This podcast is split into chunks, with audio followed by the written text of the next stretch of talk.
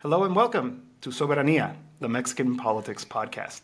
I'm your co host, Jose Luis Granados Ceja, Mexican born journalist working in Mexico City. I'm a contributor to Venezuela Analysis and an editor at Mexico Solidarity Media. And I'm joined by my co host, Kurt Hackbarth. How are you, Kurt? Doing very well, Jose Luis. Ready for episode three of Soberanía. That's right. It feels like they keep giving us more and more things to talk about. We wanted to talk about yeah. the constitutional reforms, but we had to put that on pause and talk about the latest iteration of this smear campaign against Lopez Obrador. It's really starting to come together now. We're seeing various outlets joining in on this and well, we're here to break it down to, with, for you as journalists, as people who've been covering and working in Mexico for many, many years, people who are very familiar with the country, something that I think cannot be said about some of the people writing these articles, to help the, get to the truth of this. What's actually going on? I mean, it's pretty daunting to see that this has not abated, that what we're seeing published uh, previously that we broke down in our last episode from ProPublica and Deutsche Welle is continuing. It's the latest iteration, as I said, this time from our friends at the New York Times. Nada más y nada what menos. What a surprise. So, who would have thought?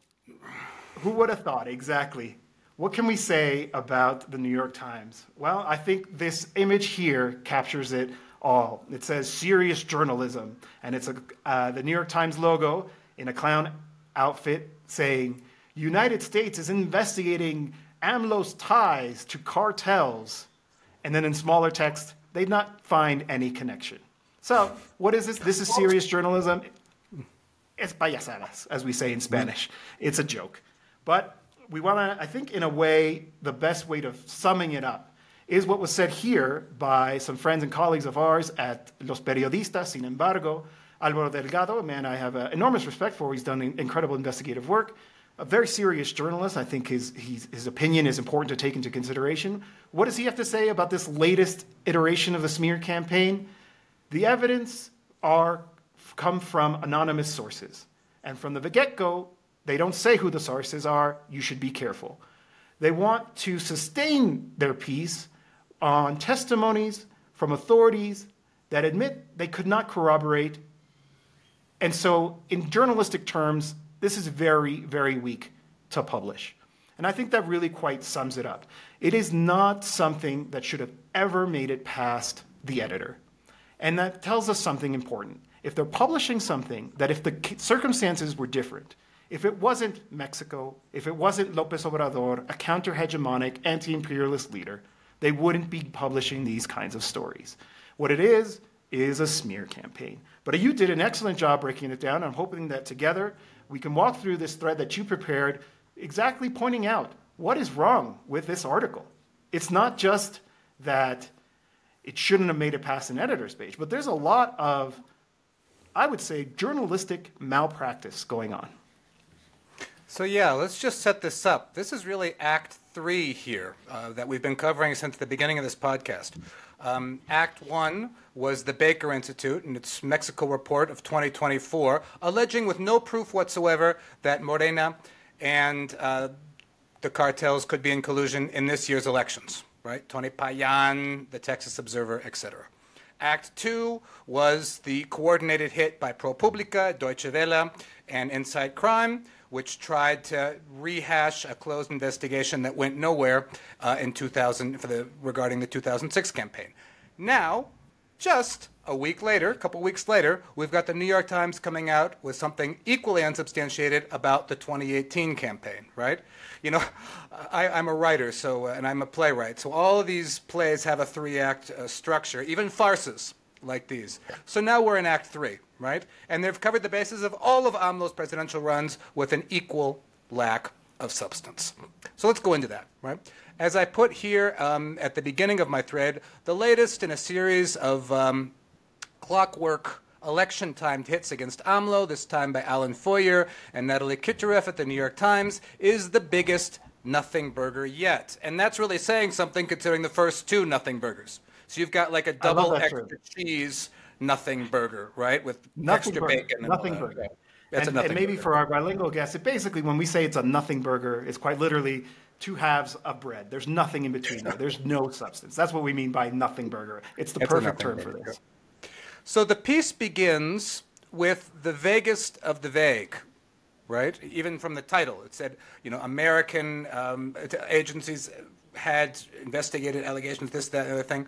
And so what it says here at the beginning is American law enforcement officials who spent years looking into allegations set out by U.S. records, which, which U.S. records, and, and this is what Alvaro Delgado points out, three people familiar with the matter.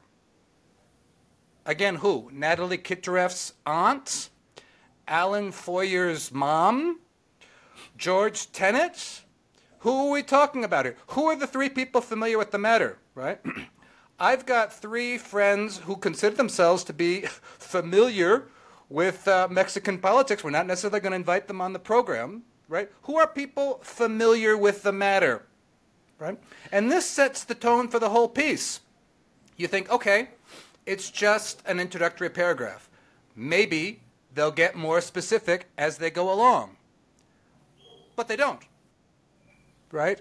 Uh, next up, they talk about a lot of kind of pardon the phrase, kind of ass covering terms like potential links and possible ties, right, without any direct connections.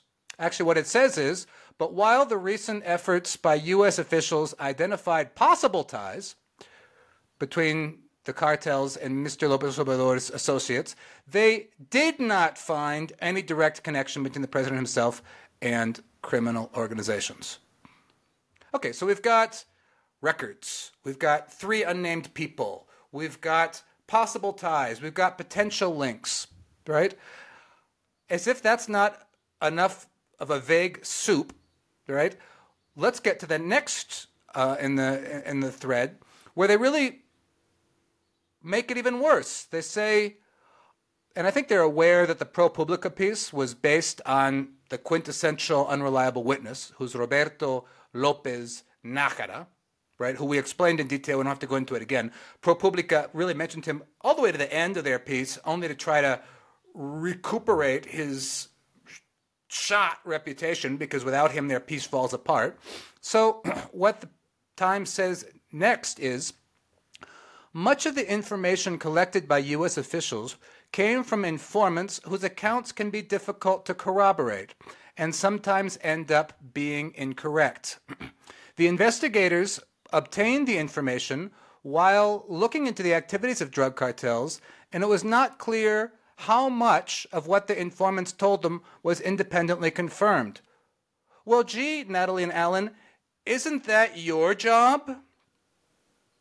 Isn't that your job to independently confirm these allegations before you print something? rather than just say that you heard something that was not independently confirmed from sources who have proven to be unreliable by your own reckoning. Isn't it your job then to do that confirmation? To do that legwork? To f- connect those dots? Apparently not. That's the part that's Apparently most not. grating to me mm-hmm. is that you know journalism is it's a hard work. It means you know there's a term that we use in journalism. It's called shoe leather journalism. And mm-hmm. it's said that because you have to wear out the leather of your shoes going out there and corroborating the tips that you may get. You don't just go out there and repeat the falsehoods that are being fed to you by interested parties, which is exactly what's going on here. Right? They're riding on the reputation of the Times as an outlet that it no longer deserves. We should be clear about that. Uh, you know, I read an interesting thread earlier today about how, you know, they used to be called the Lady in Gray and had a stellar reputation, Watergate, and working with other organizations to expose this or that, you know, corruption at high levels in the government, et cetera, et cetera. That reputation is no longer, I think, credible in today's day and age. And so you actually have to, you can't just ride on that. You can't just say, well, I was fed this information, and so now I'm going to reproduce it on the pages of the New York Times, of taking advantage of that prestige that it still somewhat has in certain circles, right? In fact, what you did was journalistic malpractice. If this had been any other world leader, you know, other than the ones that are demonized, then you wouldn't have seen this kind of publication actually make it to print. They didn't do their job. Right, Yep. Um, and it's just what you said, they're trying to trade on their um, reputation and their prior uh, prestige to basically just say, believe us. You have to believe us because we're not going to give you anything else. And we're just going to go into a little bit later another article by Natalie uh, to give you just more reason why you shouldn't believe her or them. Right? But that's exactly what they're trying to trade off. Believe us because there's nothing there.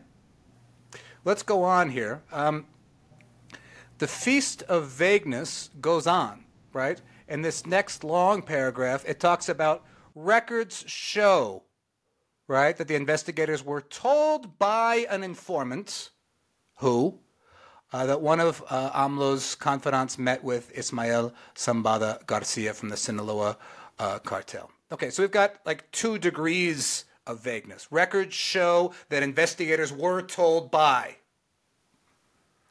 The New York Times is famous for abusing the passive voice, right? As we've seen, for example, in its recent Palestine coverage. But this is kind of taking it again to an extreme. Uh, the next paragraph uh, a different source told them that after uh, the election, um, two of uh, AMLO's allies, who were they actually in the campaign? Who, you know, what does that mean? What does allies mean? Uh, received money from the from the Zetas, right, or offered money from the Zetas. Then it says investigators obtained information from a third source. This maybe was Natalie's aunt, or we don't know. Um, suggesting that the cartels were in possession of videos, and I'm going to get to this in a minute, of the president's sons picking up drug money. And then it gets to the to the end point. It's saying U.S. law enforcement officers also independently tracked payments from people they believed to be cartel operatives. What? It's like they didn't even do the basic job of confirming that they were cartel operatives? That blows the whole thing up. Right there. They believed to be cartel operatives? You've got to do that before you do anything else because nothing else in the chain works if you haven't established that the people you believe to be cartel operatives actually are. I mean, this isn't a mom and pop operation. This is the U.S. government, nearly limitless resources at this disposal. If they wanted to figure it out, if they were actual cartel operatives, they would assign the people necessary to figure that out and confirm it before proceeding. Which also, you know, brings us to the point they didn't proceed for a reason.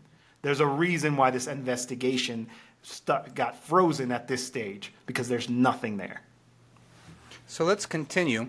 then comes the um, the sleazy insinuation, which was included in Kitroeff's uh, letter to AMLO, you know, which we should mention.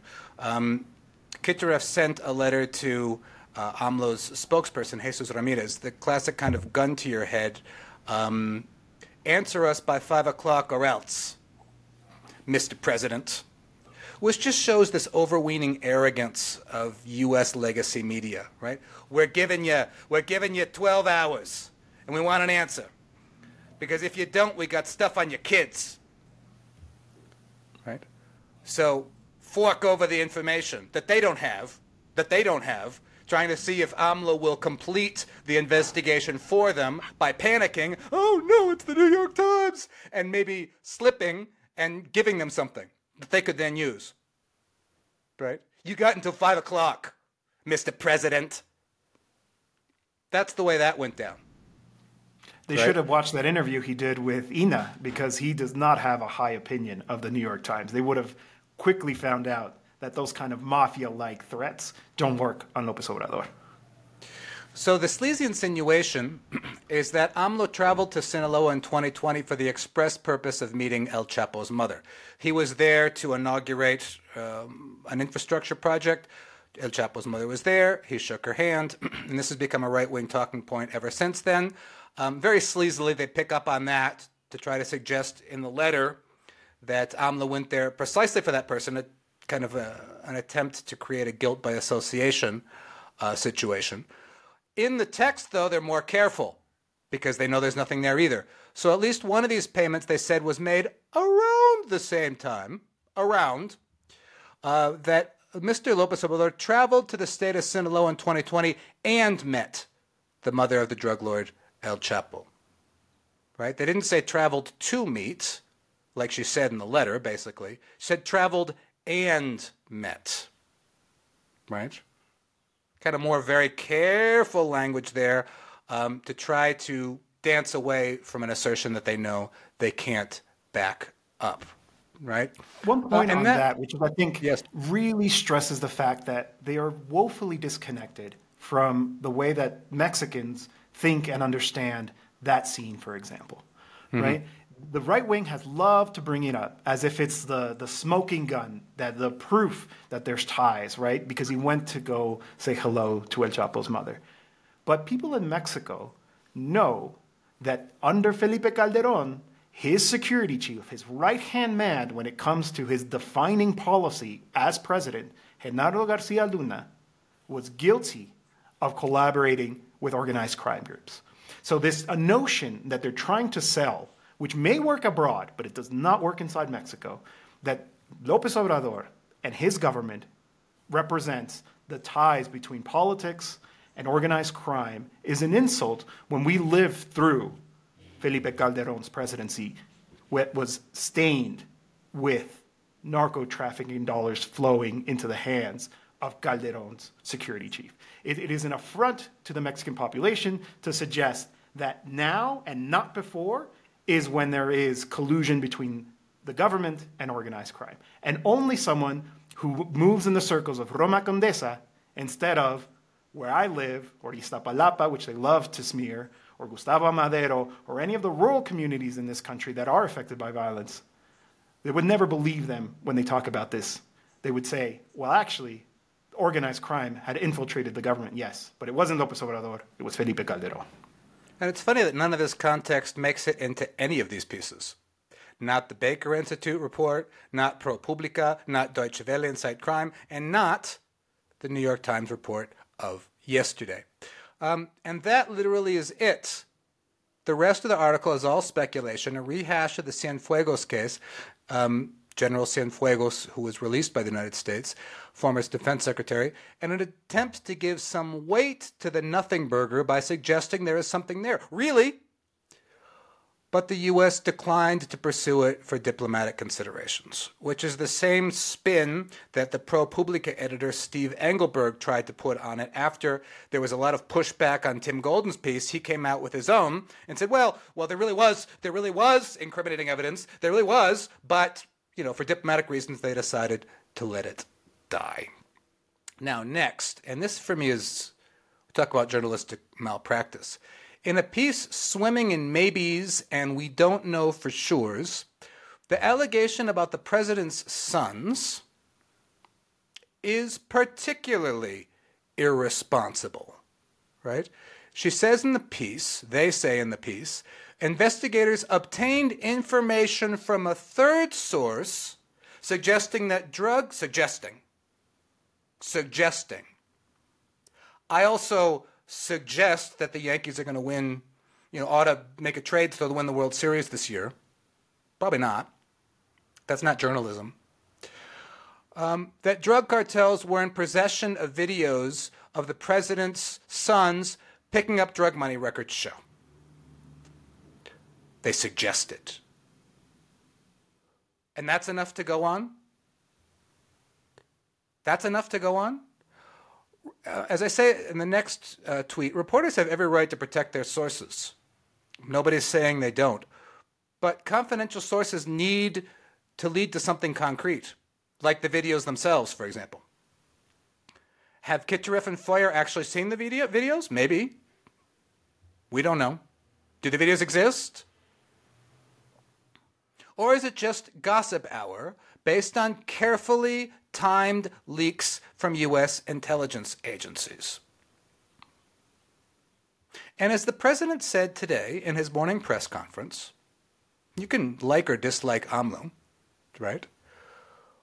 Who is going to um, clear the reputation of my sons because of that article? Now, every time they do a Google search, the Google search is going to come up. AMLO's sons took uh, money directly from narco based on a suggestion of a third unnamed source. That's going to stick with them forever. right? Long after Natalie's gone off to some first world com- country, right, to be the correspondent there. Long after she's written her biography of how she survived Mexico as a correspondent, right, which probably won some kind of award, right? that plucky young lady who survived Mexico from, you know, a rich body of Mexico City. Um, long after Alan Feuer's moved on to other topics, the insinuation about AMLO, these repeated insinuations, and his sons stick.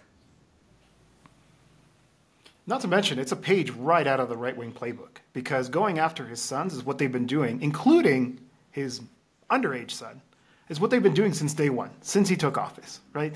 Again, these, these are the circles you're moving with. These are the people that you're associating with, your, with, and they are bottom of the barrel, right? Going after people who aren't even directly involved, right? They're acting like Lopez Obrador's sons have posts in the government when they don't.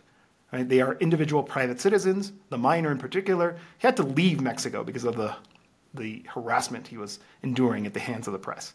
Just more of the same. Yeah, I mean, they even went to Houston where his son was renting a house and you know outed him there.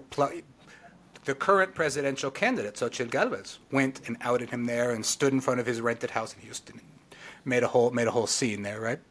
Um, the Times piece is simply the latest in a series of election season hits. A few weeks ago, as I told, as I mentioned, right, the Baker Institute came out with a report, alleged without proof, that Morena and the cartels could be in cahoots in this election, and then it was ProPublica's turn, and that's where um, the the thread ends, right? Um, and it's funny that uh, Stephen Engelberg admits that the DEA read their homework when this is, as we know, a long standing New York Times tradition of having any piece that relates to national security or foreign affairs, or many of them, passed through the eyes of government officials, right? We know that there's times when, for example, Tenet or Condoleezza Rice put the kibosh on an article, right? The DEA was all over the uh, was all over the um, was all over the ProPublica piece by their own admission, and this just stinks of, uh, uh, of DEA leaks and whatever else. And, you know, why do they allow themselves to be used in such a grubby fashion? Why? Is it their vendetta I mean, against AMLO? Is it their just utter disdain for Mexico? Why just why set yourself up as tools for American intelligence at the cost of your reputation and at the cost of the reputation of the publications in question. Why are they doing this? Why is the New York Times joining, joining in on this? One, I think they're Johnny come latelys. They felt like somebody else got ahead of this and they wanted to be the ones to do it, and so they had to get their own story. Oh, no, no, we have something on the 2018 campaign, not the 20, 2006 campaign, which was, you know, mm-hmm. many, many years ago. Uh, but I think the other thing is there is very much an effort amongst elite circles inside the United States, despite all the platitudes that are expressed by Biden and by Lopez Obrador about the positive relationship who are very unhappy with Lopez Obrador for reasons that we've explained in other episodes. He's a, he's a, his government defends national sovereignty. He has strengthened the state oil company, which you know U.S. capital is desperate to sink its teeth into and try to suck the blood out of this country. You know, he's put limits on the activities of the DEA. Right? He's stood up for the expropriation of lithium as a key resources to be hands in the state. This kind of stuff upsets people in elite circles, and they know that it can't be limited just to the right wing circles, but try to win over that mushy middle, those liberals who want to also benefit from the continued exploitation, the super exploitation of this country. And I saw a response that I think really quite captures exactly the strategy. So Falko Ernst used to be a, a journalist, used to cover Latin America. Now he works for the Crisis Group. Uh, we can get into a little bit of who the Crisis Group is, but you know it'd be interesting to see into his funding. But he says this in response to this story in the New York Times. It, in what's becoming a key issue in Mexico's June elections, AMLO is lashing out against the New York Times before publication of a new allegation of collusion with organized crime in his 2018 campaign. AMLO has declared eradicating corruption central to his tenure, and he says he's done so successfully. So, a couple of things here. One, Falko spoke before he read the article, clearly responding to the press conference where Lopez Obrador shared that mafia like letter that he received, that his office received. But I think the thing, the takeaway for me is the fact that he says this a key issue in June's elections And I, you know, responded to this and I asked, for who? Mexico is becoming polarized, he says in a separate tweet. Really? Because from my view, Claudia Sheinbaum has an overwhelming lead. So I think this is exactly the aim of this narco financing, DE ed fed stories. They're trying to make it into a key issue. They know it won't be a key issue in this country. I don't think it's actually, like I, like I say here in this tweet, are voters shifting as a result of this campaign? It's been weeks of this, and the poll numbers haven't moved, but it does undermine faith in the vote. It goes back to Xochitl Galvez's jaunt to the United States and Spain, where she went to go talk about how it's a tilted election, about how the cards are stacked against her, but critically also said organized crime is becoming involved in the election. So now this is becoming the narrative.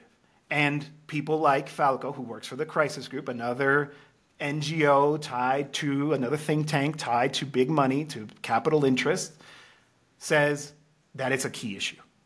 They're trying to set the stage so that in the future, they, when they try to undermine the result of the election, they will say, well, we tried to warn you. Know, the, the only reason Claudia Sheinbaum won wasn't because her, her, you know, she's inheriting the popularity of López Obrador or she represents the political program that most people genuinely support that has been confirmed in poll after poll. No, it's because of organized crime, and therefore we have to weaken her presidency, undermine her mandate, possibly down the road apply sanctions. This is the story of Latin America. This is the story of counter-hegemonic governments. I mentioned at the beginning, I write for Venezuela Analysis. I've been covering this, precisely this kind of slander for 20 years. I know what I'm talking about when it comes to this. This is what they do, for, so that down the road, they can say, you do not have legitimacy. We're going to punish you by whatever means we have at our disposal in order to undermine your project, lest other people get some ideas about what it's like to actually take the reins of your economy, take the reins of the political structure, and actually try to deliver results for the vast majority of the population. Yeah, that's exactly right.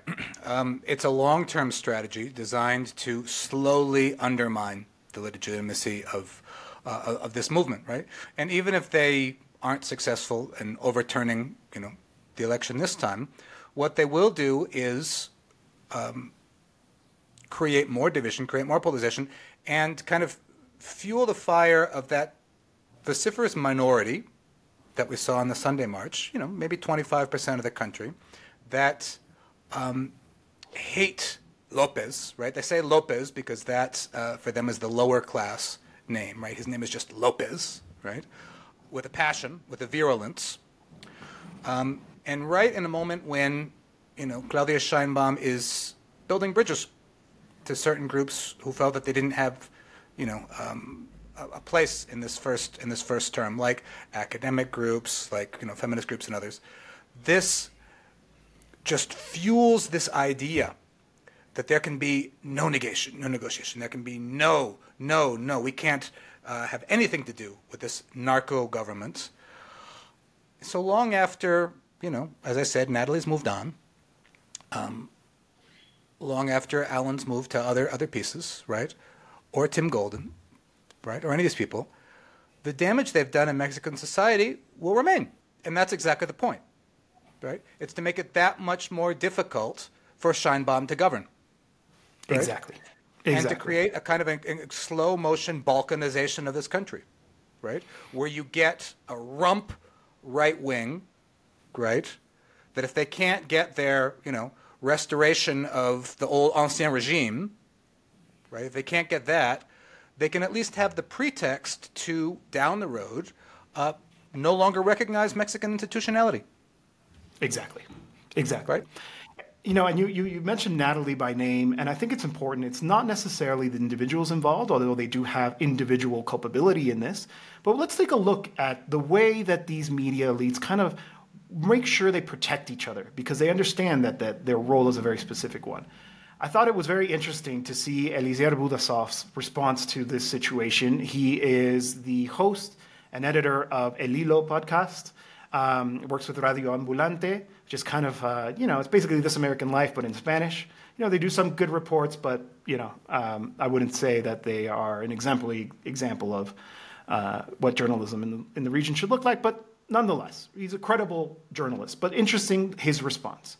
He says, I will now quote his, uh, his tweet here in Spanish, but translate for you.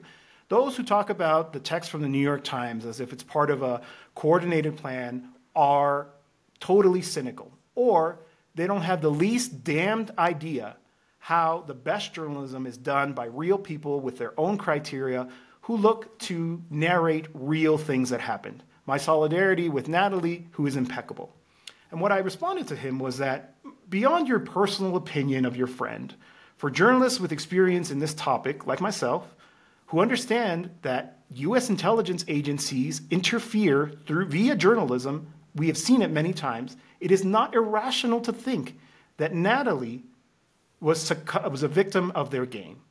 Now, whether or not she was conscious or not of the role that she's playing in this grand charade, she very much is falling victim to a very specific agenda that, in my opinion, is being led by the DEA. And his response is interesting as well. He says, The only thing I'm saying is that the job of a foreign correspondent is to cover items that form part of the public agenda in a country where they are, and more so if it involves the country where they, from the media outlet where they work. And that can be done in an honest way, nothing else. But here's the thing, right? He said so himself, con criterio propio, with your own criteria. Natalie's criteria in this case was not up to snuff. She was clearly wrong. But maybe it goes beyond that. Because if we look at her work previously in Mexico, we'll find this article. Do You, I don't know if people remember it. This is from July 5th, 2022. So a couple years ago. Like the ProPublica article, what does the headline do? Well, it hedges its bets, right? It doesn't have enough to say it outright because if they did, they would. They say, "Has Biden's top diplomat in Mexico gone too far?" Officials ask, question mark. And then the deck reads, "Administration officials fear that the US ambassador's cozy relationship with the Mexican president has backfired and may be setting back American interests in the region." Incredible. A US ambassador is setting back American interests in the region for what exactly? We can get into that for a second, but I just want to point this out. This article is written by Natalie and Maria Abi Habib. When Maria was the bureau chief for Mexico and Latin America in Mexico, she moved on, and Natalie was rewarded for her work in the region, becoming the bureau chief for the New York Times for Mexico and Central America. So that's pretty telling. So you write this article, which I'd love to break it down real quick because I, you know running long on time here, but essentially commits all of those sins that we just talked about in the last piece, and she was rewarded for it. So which makes me think that I think she does know exactly what she's doing. That I don't think it's mm-hmm. just an honest mistake or ah the DEA gave me this information and I didn't do a good enough job of actually corroborating it, but is actually responding to an agenda. And I think it's really quite tragic right? Because it undermines our work. You know, in response to the Lopez Obrador's criticism of this piece and the mafia-like letter, you know, they criticize his tactics, saying, you know, in a time when journalists are facing ever more repression and danger, right? Like that's offensive to me, right? Like people like Natalie who move around in secure vehicles and live in high-end neighborhoods in this city are not not nearly in the same situation as other journalists who are out here actually you know, risking their necks to do this kind of work, right? And they try to say that we are the same. We are not the same. I would never publish a piece like this with such little credibility, right? Mm-hmm. But she did it once. She was rewarded by becoming the bureau chief, and she did it again. I actually did a, th- a, thread on this that we can go through very quickly to point out just some of the stuff that um, um, that came, you know, that, that just, just shows the way uh, Natalie Kitroeff rolls in her pieces on Mexico, right? So, as I say here, um, let's just start with the adjectives. they're they're always you know adjectives are the ones that will give you away in journalism, right? Which is why good editors are always trying to suppress adjectives, right? Um, according to Kitroeff and Abi Habib, AMLO is uh, mercurial right? Preserving Mexico's cooperation, administration officials said, means avoiding conflict with a mercurial Mexican leader. This is a news piece, it's not an opinion piece. Why is AMLO mercurial? Because you two say so? Mercurial means somebody who changes around, right? Like Mercury, right? Goes back to mythology. If anything, AMLO has had the exact same message his entire career. Right? Anybody who's followed AMLO know he's been talking about the exact same issues for 40 years. Like it or not. Where does mercurial come in? I'm just curious. And you know, how do these adjectives slip through? It's actually it's good they did because it shows the kind of bias they have against AMLO, right? A kind of a bias, this kind of dripping condescension, which is so characteristic of the times uh, in general. Uh, let's go on to the next one. Um, in the next uh, part, talking about condescension, right? Um, they discuss how U.S. ambassadors have to walk a fine line in strategically important countries governed by volatile leaders. Strategically important countries governed by volatile leaders. Right? So now AMLO is both mercurial and volatile. Right? No evidence, no to support, just this kind of adjectivization run amok. Right? What does that mean? That he's volatile. Right? So this, as I said there, this isn't journalism. This is just schoolyard name calling with a pedigree. Right? The kind of things that other elite journalists will call impeccable.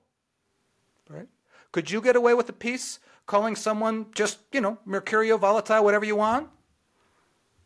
No good editor would let that through. The next part is deliciously candid. AMLO's energy agenda threatens American companies. Right?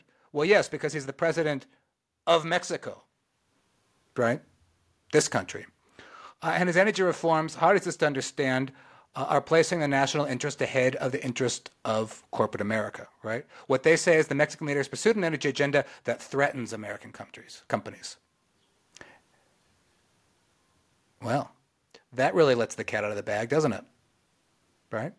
Hence, we're going to have to go after uh, Ambassador Salazar. Next paragraph with increasing hysteria, the authors insist that Mexico's economy is cratering. Now this is the this is the worst. This is the worst.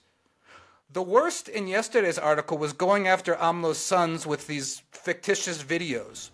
This is the worst uh, example of journalistic malpractice in this piece. Right? It says the economy is cratering, violence continues to rage, and Mexico has become the biggest source of migrants arriving at the US border. A 10 second Google search would have shown that Mexico's economy grew 2.2 something percent in 2022 and 3% in 2023. It was actually last year it was I think sixth among uh, G20 countries in um, in economic growth. Grew more than the US, grew much more than the UK, you know, whatever. What but that doesn't fit the narrative, right? These right? leftist countries have to be basket case economies, right? That's that's their narrative. It can't actually be a successful model you know and if it is successful well then we're going to apply sanctions and destroy your economy exactly right. To, to kind of make our prediction come true right? But let's just think about this for a moment. It's not just a question of bias and condescension and adjectives run amok. They just lie. Yeah. They just lie. How can you with a straight face say that a, comp- that a country's economy is cratering when it's growing by 2 3%. It's just a lie. And I called Maria Habib out on that at the moment, at that moment, and she she responded saying, "Well, you know, uh, it, basically it could go into recession, right?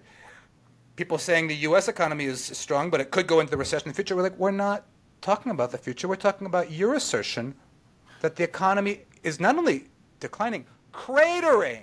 They, cratering, they said. Cratering to me is like, you know, 5 to 10% minus. Where do they get off lying like that? And where's the editor? Where are the editors? Where are the editors of The Gray Lady? Where are the editors of this impeccable publication?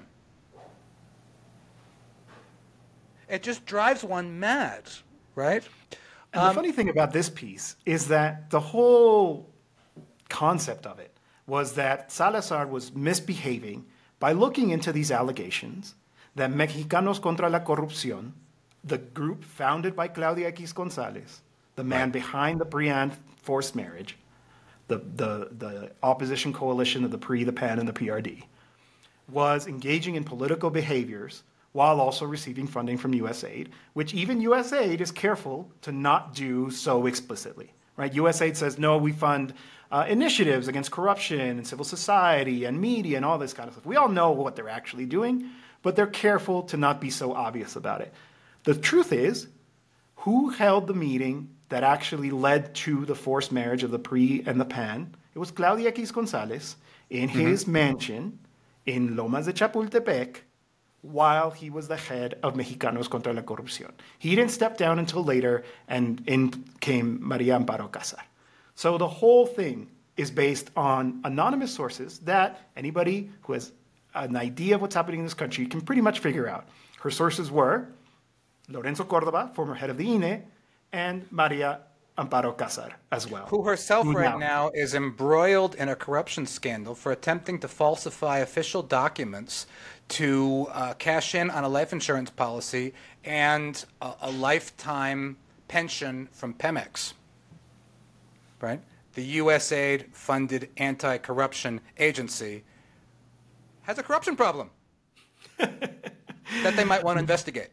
Well, now, now, that we're on the topic, I think we can we can move on. I want to talk about actually precisely this demonstration that happened very recently here in Mexico, which was very much led, organized by this group, by Mexicanos contra la Corrupción and other astroturf groups. It's a term that I find very, very useful. It's very difficult to uh, to translate, but you know, mm-hmm. we talk about grassroots mobilization and grassroots organization, which is basically citizens, individuals coming together now, astroturf groups are these groups that give the appearance they come from the civil society, that they come from below, but are actually funded by very wealthy donors from the top. You know, we heard a lot of this term, particularly around the Tea Party and all that kind of stuff in the US, but that is what's happening here in Mexico. The organizations that called for this demonstration to quote unquote protect democracy, kind of repeating that mantra that was effective for them about a year ago, to demonstrate in the streets to, to, protect Mexican democracy was organized by groups like Mexicanos contra la Corrupción, organized by these fake civil society groups. But mm-hmm. what was really at play here? What was this demonstration that we just saw happen very recently on, over the weekend? What was it about? Well, first of all, this would be the pink insertion in the world color revolution, right? and US sponsored color revolutions. This is the pink edition, right? This was very clearly an attempt to evade uh, campaign laws. Right? Mexico is right now what's in what's called the inter-campaign phase, where you can't have partisan rallies, right? Not until March 1st, which we will be covering, the kickoff of the official campaign, um, you know, sanctioned campaign season leading up to the June election, right? Um, the speaker at this at this rally, right, uh, was Lorenzo Cordova, the former head of the Electoral Institute, who knows more than anybody the electoral rules of not being able to hold rallies in the inter campaign phase. So they tried to play this off as not being a partisan rally, right? So you didn't see any signs of the PRI, you didn't see any signs from the PAN, you saw some other kinds of signs, which we'll talk about in a minute. Uh, you didn't see any signs from the PRD, right? It, it was all cloaked in this idea of we are concerned citizens and we are coming out to manifest our concerns about Mexican democracy, right? And this authoritarian government, right? This is what was rolling here. But you could see from what we'll see in a minute, uh, it was an opposition rally in all but name.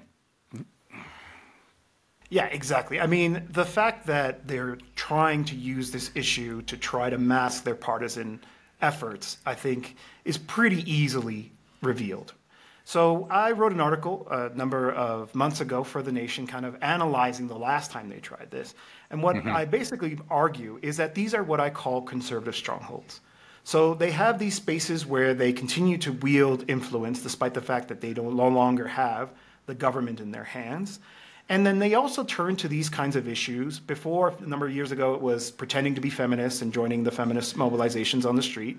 But in this one, it's to try to play into this narrative that you know there's an authoritarian backslide happening in this country, and therefore uh, you know it, there has to be resistance on the streets to it, and all this kind of stuff. It's just a rehash of that because they know if they have a partisan rally, they don't actually get a very good turnout. But they know if they cling on to these issues, if they try to pretend like they are the protectors of, of democracy, then maybe they'll fill the Zócalo, right? They'll actually get people to turn out. They'll, they'll get some people who are clearly there for partisan interest, but they'll also get people there who I think sincerely believe that it's necessary to protect Mexico's institutions from López Obrador because he's been the, you know, so demonized in media and all of this kind of stuff. Uh, but the other thing I would say when it, when it comes to this is that it's, if you read some of the coverage, they will say, well, demonstrators were mobilizing against López Obrador's latest attempt to reform the National Electoral Institute. This demonstration was announced way before Lopez Obrador introduced his proposals for constitutional reforms. So it's a bit of uh, revisionist history there, trying to make it seem like it's a response, when the truth is, like you said, this was always about actually selling this idea that this is a nonpartisan event, but is actually clearly an effort to shore up support for Xochitl Galvez ahead of the election, which is funny because there's this independent se- senator, uh, Emilio Alvarez Icaza, who lost his marbles because in his neighborhood, his wealthy neighborhood, by the way, he saw a banner that explicitly tied the rally on that day to Xochitl Galvez. And he just went off with no basis whatsoever, as is the, tends to be a pattern when we're talking about these things, that it was clearly a, a montaje, it was a setup by Morena to make it seem like this was a partisan activity. We don't really know. But the fact that he lost his marbles over it, I think tells us just how afraid they were of the truth becoming evident in that sense. That this was nothing, this is not about democracy. This is an anti Lopez Obrador demonstration. And now, let me share with you some of the images from that demonstration just what were people talking about? Kurt? So here's one of them, right? Um, the organizers of this partisan, nonpartisan uh, rally, and you know, let's also point out that when Xochitl Galvez uh, went to the Electoral Institute to uh, become the official candidate from this coalition, she echoed this idea of basically democracy uh, being under threats and uh, violence and maybe the election would have to be canceled, right? This is this is the whole thing, right? It ties into with together of narco government. It ties in with this idea of authoritarian regime, democracy under threat, violence out of control, and so we may just sorry folks, but we may just have to we may just have to you know put those elections in the bag. So the organizers of uh, the rally were very careful to try to ensure that the people who went didn't talk to the press. well aware of the fact that any time they do, right, the people who go to these types of rallies, median age about 60, um, come out with the most barbaric, racist, and classic class, classic classist uh, comments. It's like they can't help themselves. So they tried to do their best to gag everybody to make sure that that stuff didn't come out, like in other rallies with the idea of Indian and pata rajada, todo eso. Well, they weren't entirely successful. Here's one sign we saw uh, in the crowd, right, which says, uh, It's not the fault uh, of the Indian it's not the fault of the Indian, but of those who made him president. Now, this is a play on an old Mexican phrase, an old, very racist Mexican phrase that goes way back, right? That it's not the fault of the Indian, but the one who makes him his compadre, right? Basically, the idea is if you get fooled by the Indian, well, that's your fault. You made him the compadre right? So the idea is that Indians, I mean, they're still, they're still using the term Indian in 2024, um, that the Indian is not to be trusted. But if you allow him into your life, if you make him your compadre, well, then that's your fault for being naive or dumb or stupid or gullible. So they take a phrase which is already highly historically questionable And they make it all the worse by saying it's not the fault of the Indian, but of those who made him president. That is, the worst insult they could think of is to call Lopez Obrador an Indian. That, that, tells you, that tells you legions. That tells you legions about the, the medieval mindset of the people who attended this rally and who all the U.S. journalists from elite publications, wittingly or unwittingly, are supporting and giving ammunition to this renegade racist rump of people who want to restore the ancien regime where the use of the term Indian in their circles was totally normal. While right? at the same time, this is the paradox, while at the same time loving to praise Xochitl Galvez because of her humble origins, the son of an Otomi father and a mestiza mother, who herself, when she went to go register, said, I'm proud to be an indigenous woman. So, which is it? Do you back the indigenous candidate or do you hate the Indian president? Right. It's like the two button, you know, ma'am, right? Which is the, the sweat, right? Um, it, it's the weaponizing of the uh, uh, of an indigenous discourse. Now you could say, well, it's just one sign. You could always find, you know, a bad sign at any rally except for the fact that this is simply par for the course and it has been seen over and over and over again at all of these types of uh, conservative rallies. And here's another example right now. Yeah, so this is uh, Hernan Gomez. He's an independent journalist. He's worked for a number of, of outlets, but he loves to go to these demonstrations and not in an aggressive way whatsoever uh, go and ask people like, why are you here? What's you know what's your motivation? But he also wrote a book around you know colorism and racism in Mexico, and so in this occasion, he goes out and he asks people, what you know, why is it that more fair-skinned people tend to be overrepresented at these opposition or pro-democracy quote unquote rallies? And the answer he receives, without any kind of shame on behalf of the respondent, is, well, the reason there's more fair-skinned or white people is because quote, we have better education and we know what's good. You know, the others have the possibility, the potential to educate themselves, but, you know, unsaid is that, but they don't. That is reality. This is the attitude of some of the people who attend these demonstrations. But it's one thing to also focus on, you know, Maria X, Juan Ye, who attend these demonstrations. I remember the other one where there was that woman who was really, really unhinged, yelling yeah. that Indian from Macuspana, right? You know, fine. But Lopez Obrador is from the town of Macuspana, Macuspana, just to give that context, right? Exactly. But right, what do the so-called liberal, social democratic, even uh, academics who very much inform the opposition, they're, they're the people whispering in their ears. What do they have to say about this? With Incredible. all that good education, with all that good schooling.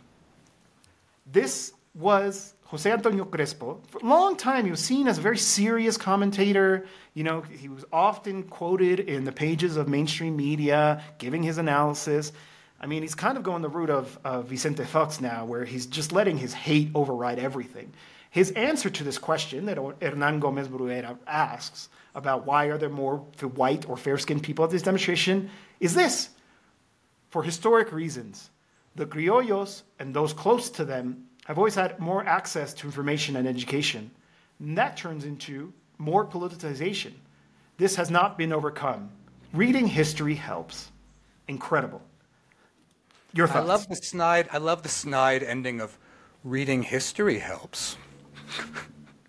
he hasn't um, deleted it. It's still up. It's incredible. Yeah, it's still up. It's still up. Yep. He sees no reason to delete it. Um, first of all, criollos, Creoles are, are people of, uh, of European heritage born in Mexico. That's, you know, that's a phrase that goes back to um, the colonial era, which is still, uh, which is still in use, right? Um, my comment is, is, is very much this, that in my experience in Mexico and in the world, it's very much the opposite. It's very much the opposite.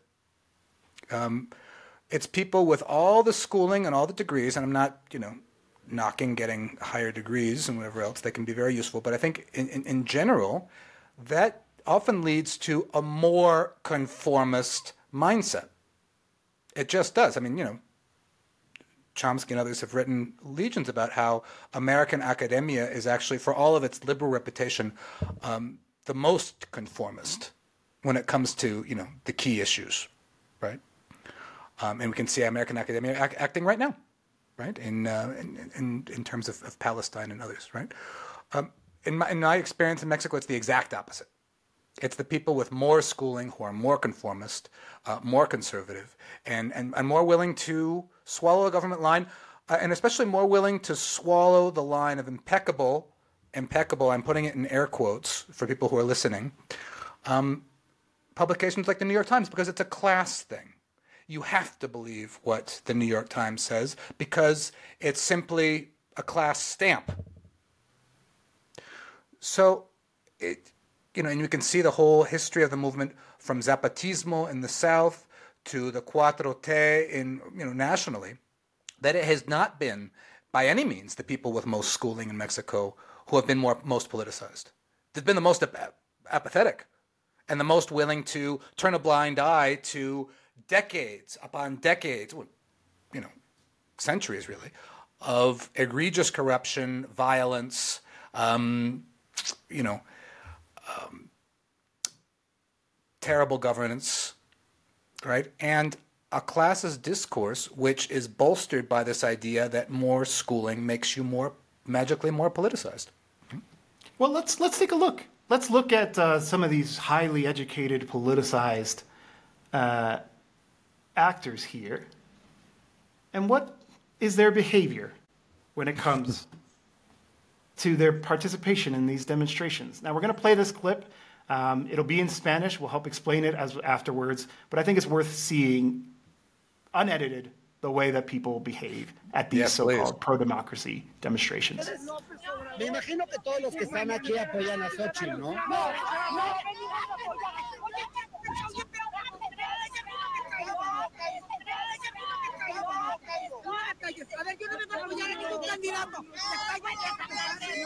¿No te sientes divisiones en el movimiento? Yo no vengo a apoyar a ningún candidato. ¿No te sientes divisiones? No vengo a apoyar a ningún candidato. Soy un ciudadano defendiendo la democracia.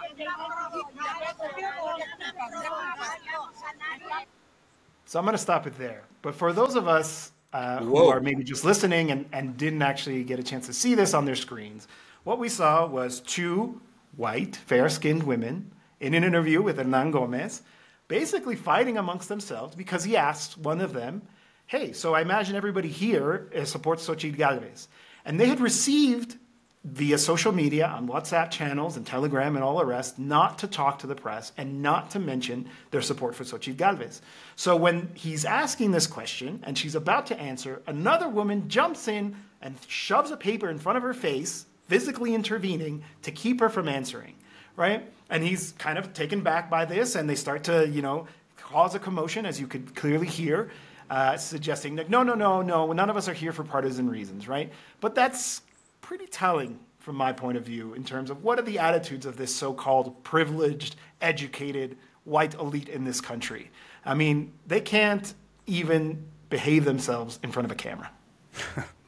And I think to kind of round out this whole topic, that this really leads us to understand the degree of anger and resentment that a piece like the New York Times from yesterday provokes in people, right? They'll just try to play this off as, oh, it's just, they're just partisans and they don't like the truth and whatever else.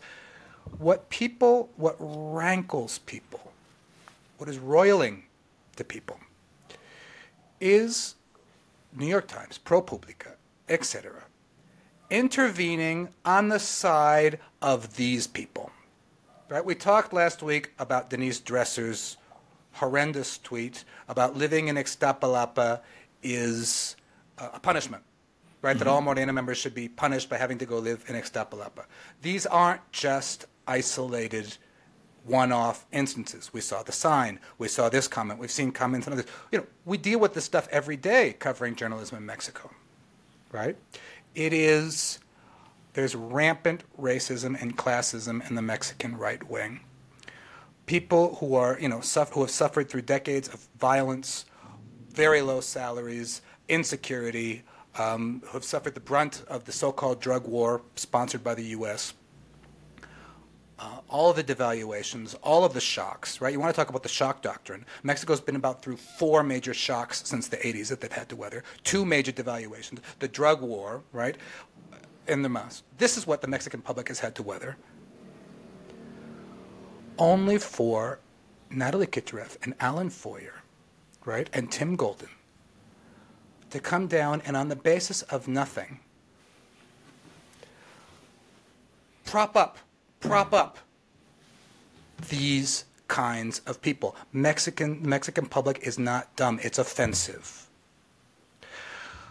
Um, Natalie Kitroeff suggested in another piece that when that we talked about, so I don't have to cover it again, and that massive pro AMLO rally a couple of years ago, insinuated that people were there because they received social programs, right? Like our friend from NPR. Cutting checks. Come and live in Mexico and go through two devaluations, come go through a drug war.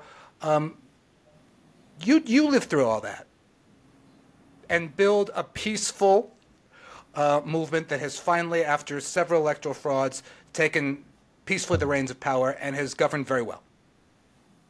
Only to have this privileged cast of journalists shit on you and defend this racist rump of people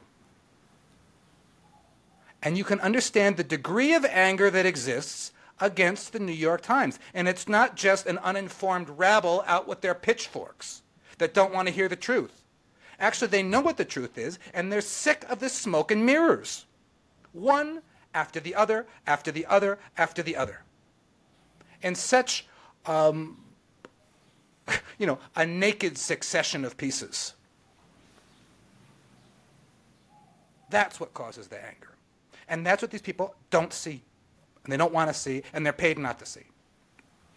And they're doing it to shore up this candidate, right? I think they too can read the polls. They know that Claudia Sheinbaum is polling upwards of 64, 65% to Xochitl Galvez 20, 25%, maybe 30 in the best of days.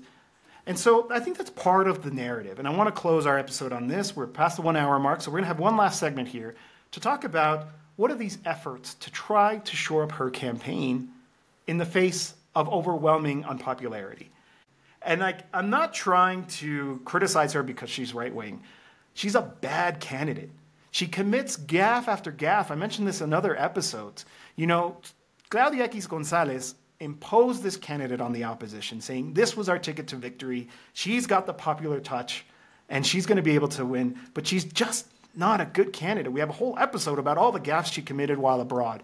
But look, this was the latest one. So this was her moment to shine. She was going to go register officially as the candidate of the opposition at the National Electoral Institute, a necessary step. And you know what the headline was? Xochitl Galvez caught on camera taking gum out of her mouth and sticking it the chair like some kind of schoolyard child. Like, are you for real? Like, how do you not? And then she tried to go say, no, it wasn't gum. It was actually a, a, mint for my throat so that I could speak clearly, right? There's another scene from that day where she's finally handed over the acta, the actual official document that has her name, that has her registered as a candidate, and she starts jumping up and down. And we have this phrase in Spanish, pena ajena, causa pena ajena, uh, secondary or secondhand embarrassment.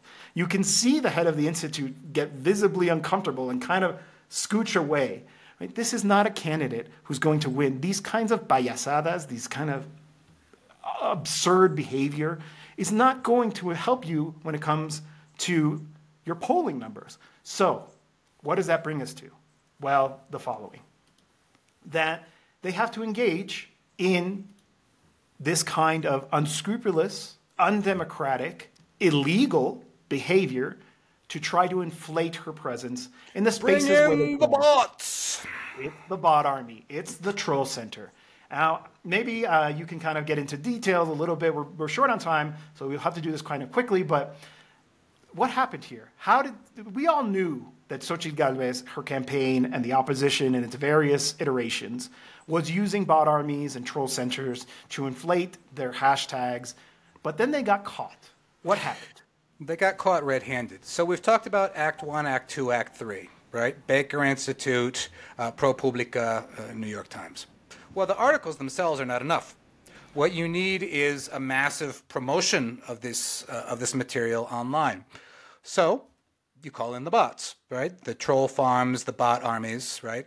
And, um, you know, the big actors outside of the country where they can, in theory, be um, outside of campaign finance laws and such.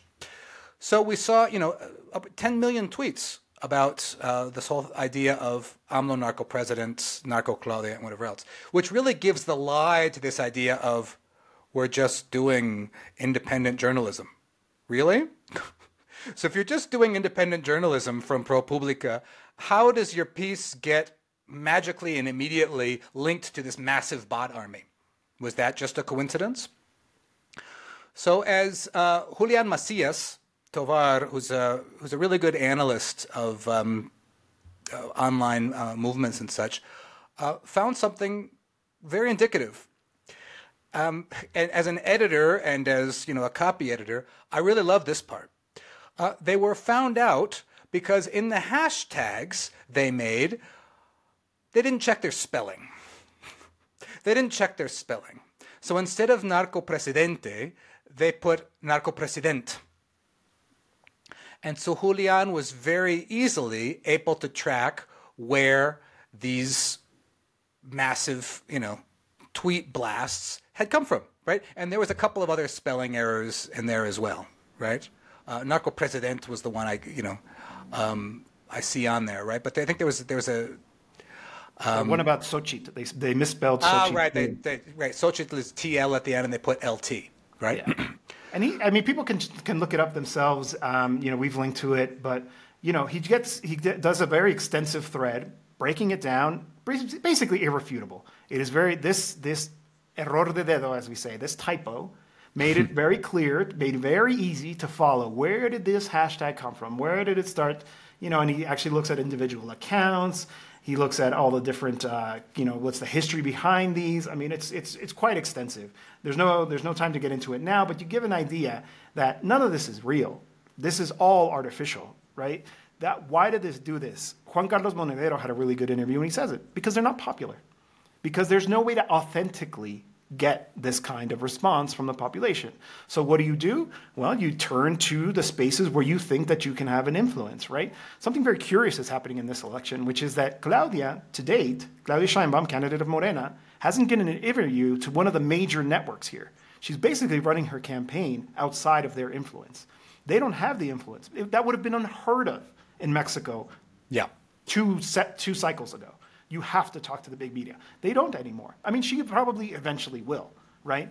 But the point is, is that the influence that they used to have to convince people, to fool people through the mainstream media outlets no longer works. So they adjust their strategy. They now go and do this and try to engage in you know, unscrupulous behavior on social media to try to inflate these, these, this idea that AMLO narco presidente or Xochitl presidenta, all narco this president.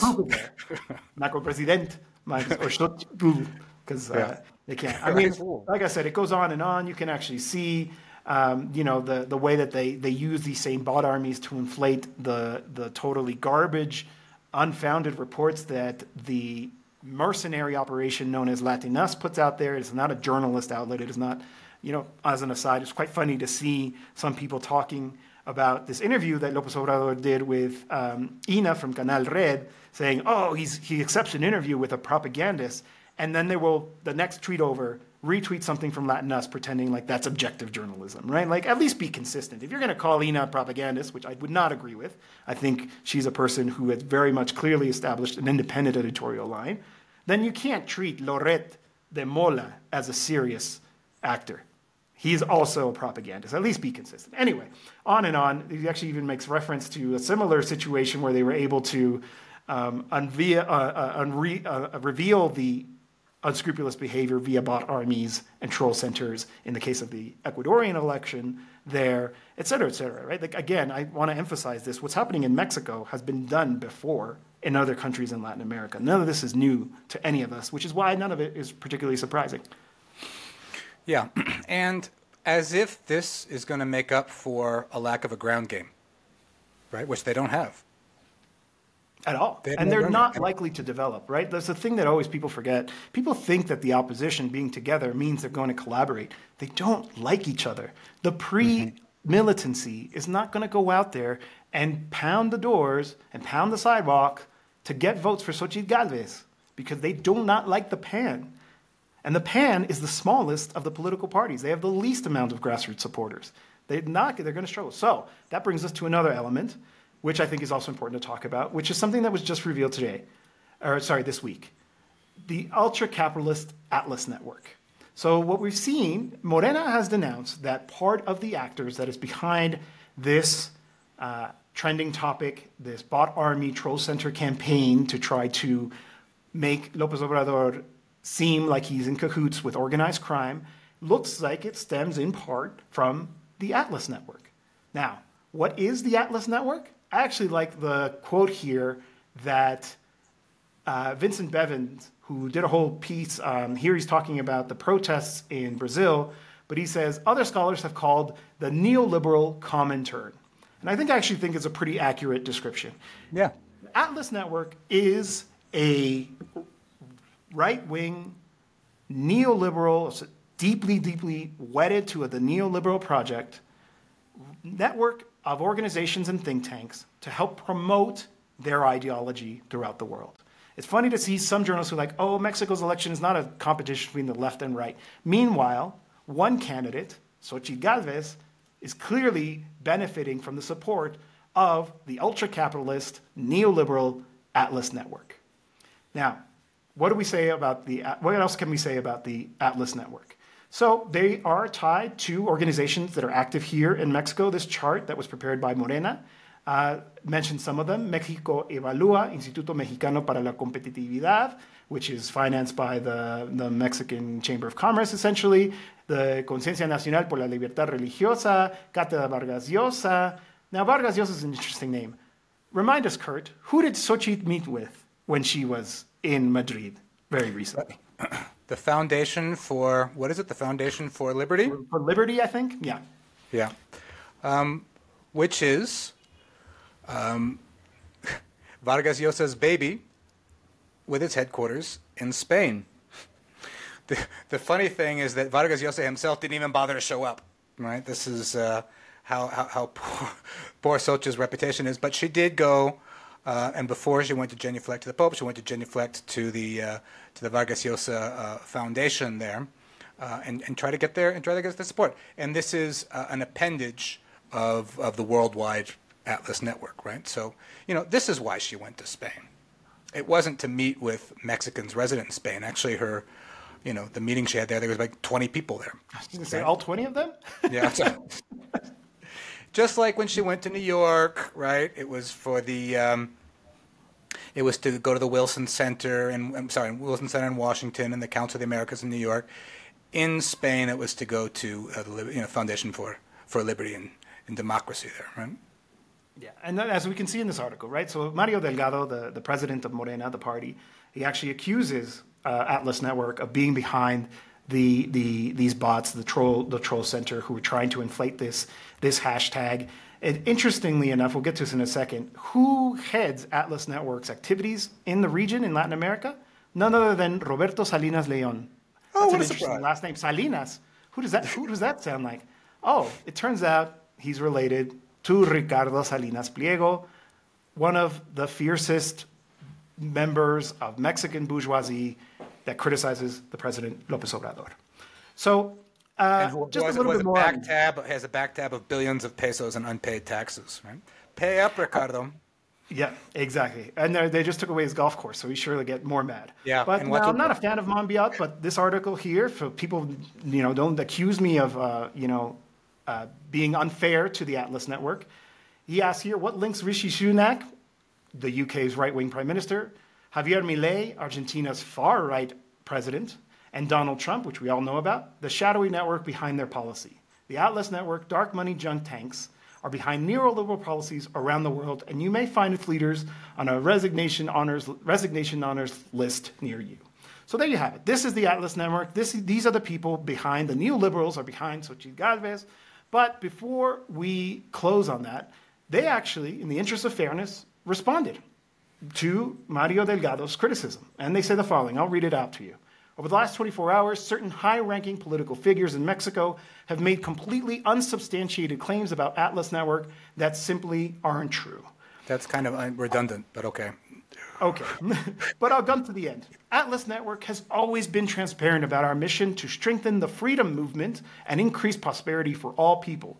So we encourage any interested party to visit our website and learn the truth for themselves at atlasnetwork.org. Okay, so I took them up on that.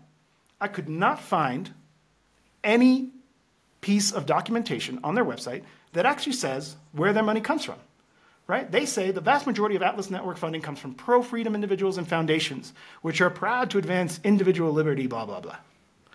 You know, if they're so transparent, why not say, where does your money come from? Who's actually behind you? Now, according to Mario Delgado, Who's your it's daddy? U.S. capital. It's the U.S. Now, we have to look into that. I'm not like Natalie. I'm not going to go out there and repeat claims without actually investigating them. I think it's worth looking into who's actually behind it. But I tried to do my work. I took them up on their generous offer to check out their website, and here's what I found I found a contribution page from their tax documents, which doesn't say any of the people, possibly to protect their individual privacy. That's fine. I can respect that.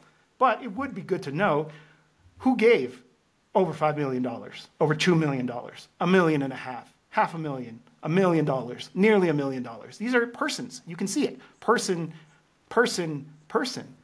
Who's behind the Atlas Network? Might it be somebody like the Koch brothers? Might it be other people who are interested in advancing their neoliberal agenda? But here's the last thing, and I want to finish on this. It's quite interesting what I did also find, which is this. So we mentioned Roberto Salinas. He's an independent contractor, also in these tax documents. He's the director for their activities here in the Americas. He makes 150,000 US dollars for that service. And it's quite interesting to see that this man, quite literally a member of Salinas Pliego's family, a man who clearly has a political agenda. Well, where is the Atlas Network most active? Who This runs is from the second 2022 report. largest television network in this country, right? And That TV. Azteca. Yep. This is from the Atlas Network's very own report. It says right here 2022 annual report, grant funding across the world. Look at where they're most active Latin America and the Caribbean. 1.6 million in grants. Europe and Central Asia, also very active. But clearly, this region is a priority for them. So, this idea that, oh, they're just pro liberty advocates, we've seen what they've done in Argentina. We saw what they did in Brazil. They were one of, in that interview that I shared with uh, Vincent Bevins, he goes at length about their role in helping prop up these astroturf groups there, which eventually led to Bolsonaro becoming president in that country and the horrible presidency that he presided over. And that's kind of what they're trying to do in Mexico. They're going to use their money to try to inflate this candidate, Xochitl Galvez, despite the fact she's not popular, despite the population is clearly satisfied with López Obrador and would like to see continuity, in order to pursue that neoliberal agenda. And if they can't do that, well, they'll uh, divide the society and uh, try to do it down the road.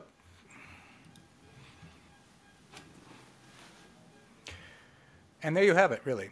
You know, I mean, this this really brings it around full circle just to end, right? You've got a series of hit pieces, right, coming out of U.S. media, and then of course repeated in the echo chamber down here, right? You've got the conservative candidate going off to, you know, on her um, colonial tour of the United States and Spain, right, to, you know, vow fealty and, and, and bend her knee. Uh, you've got a rally that is supposedly nonpartisan, but really is, that alleges that democracy is under attack, right? And you've got massive money, right? Actually, Morena just put in, filed an official complaint with the National Electoral Institute this week about all the money that's behind those bot farms and the narco president. i.e. Um, I don't have much faith that the Electoral Institute's going to get very far with that. Um, but this is what, you know, progressive campaigns have always had to deal with in, in, in Mexico, right? Massive amounts of, uh, uh, of, of black money. You see it all, and, and you see, well, this is hybrid warfare, right? This is a slow motion coup attempt, right? With all the usual suspects. So finally, because we've gone a bit long here, don't be fooled. Don't be fooled by the Gray Lady. Don't be fooled by ProPublica. Don't be fooled by the Baker Institute. Don't be fooled by the Atlas Network. Because they're trying to play you. They're trying to, as you as English speakers, I'm talking about, they're trying to play off the caricature of Mexico that they've fed us our entire lives as being a backward country of people who can't govern themselves, plagued by violence, and an exporter of immigrants. Right? They're trying to play off all the stereotypes that they've put into our heads our entire lives, right? In order to further their own economic interests in the energy fields, and that includes lithium, that includes oil, that includes the entire electrical grid, with regards to food policy and Mexico's attempt to be self sufficient in foodstuffs, right? While the United States is trying to shove um, genetically modified corn down people's gullets, right? And keep, you know, um, the obesity epidemic in overdrive, right? And all of that while it's trying to keep Mexico as a faithful and subservient pawn to all of their interests across the board, but they do it by weaponizing discourses like democracy, like good governance, like NGOs, like this, like that, because they want you to fool, they want to fool you into thinking that they're the good guys. And the people running the country right now who have basically taken the country out of the maws of real disaster, one more neoliberal sexennial, and who knows where this country would have gone, right? Who have pulled the country back out of the maws of maw of that.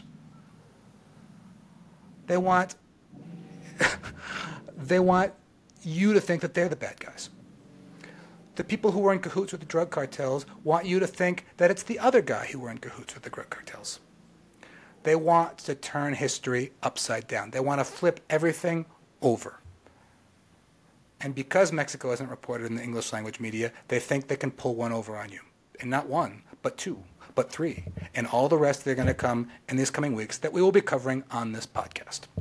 That's right. That's just what I was going to say. That's why we're here to, to, counter that narrative, to give a different version of events. And for those of you who stuck with us to the end, I want to let you know that actually for our next episode, we want to do something special, something a little bit different. Hopefully, the internet holds up because these mass events tend to uh, contaminate all of the networks, and it's very difficult to do things while you're on the ground. But we're going to make an effort to try to report live from Claudia Sheinbaum's launch campaign rally in the Zocalo on March 1st, so this coming Sunday, very soon uh, and fill you in on the takes of other people. It's not just us, right? We're just voceros. We're just spokespeople for what's actually people really feel and think in this country. Try to get them to come on and talk to people live in a live stream and hear about from directly from the Mexican population what they think, why they decide to show up to the streets. Uh, and show their support for Claudia Sheinbaum. Things are going to get really, really exciting very, very soon. Uh, we'll likely be publishing more frequently as well uh, so that uh, we don't go too long and also uh, address now that the campaign is going to officially be- begin on March 1st and runs until June 2nd, Election Day. So there's going to be plenty of things to talk about. I think it's going to be really interesting, and hopefully this will be useful to you to counter that narrative and understand a very different perspective, a more grassroots perspective, a leftist perspective. This has been Soberania, the Mexican Politics Podcast. I'm your co-host, Jose Luis Granados. Say bye and for I'm now. Kurt Hackbarth. See you next time.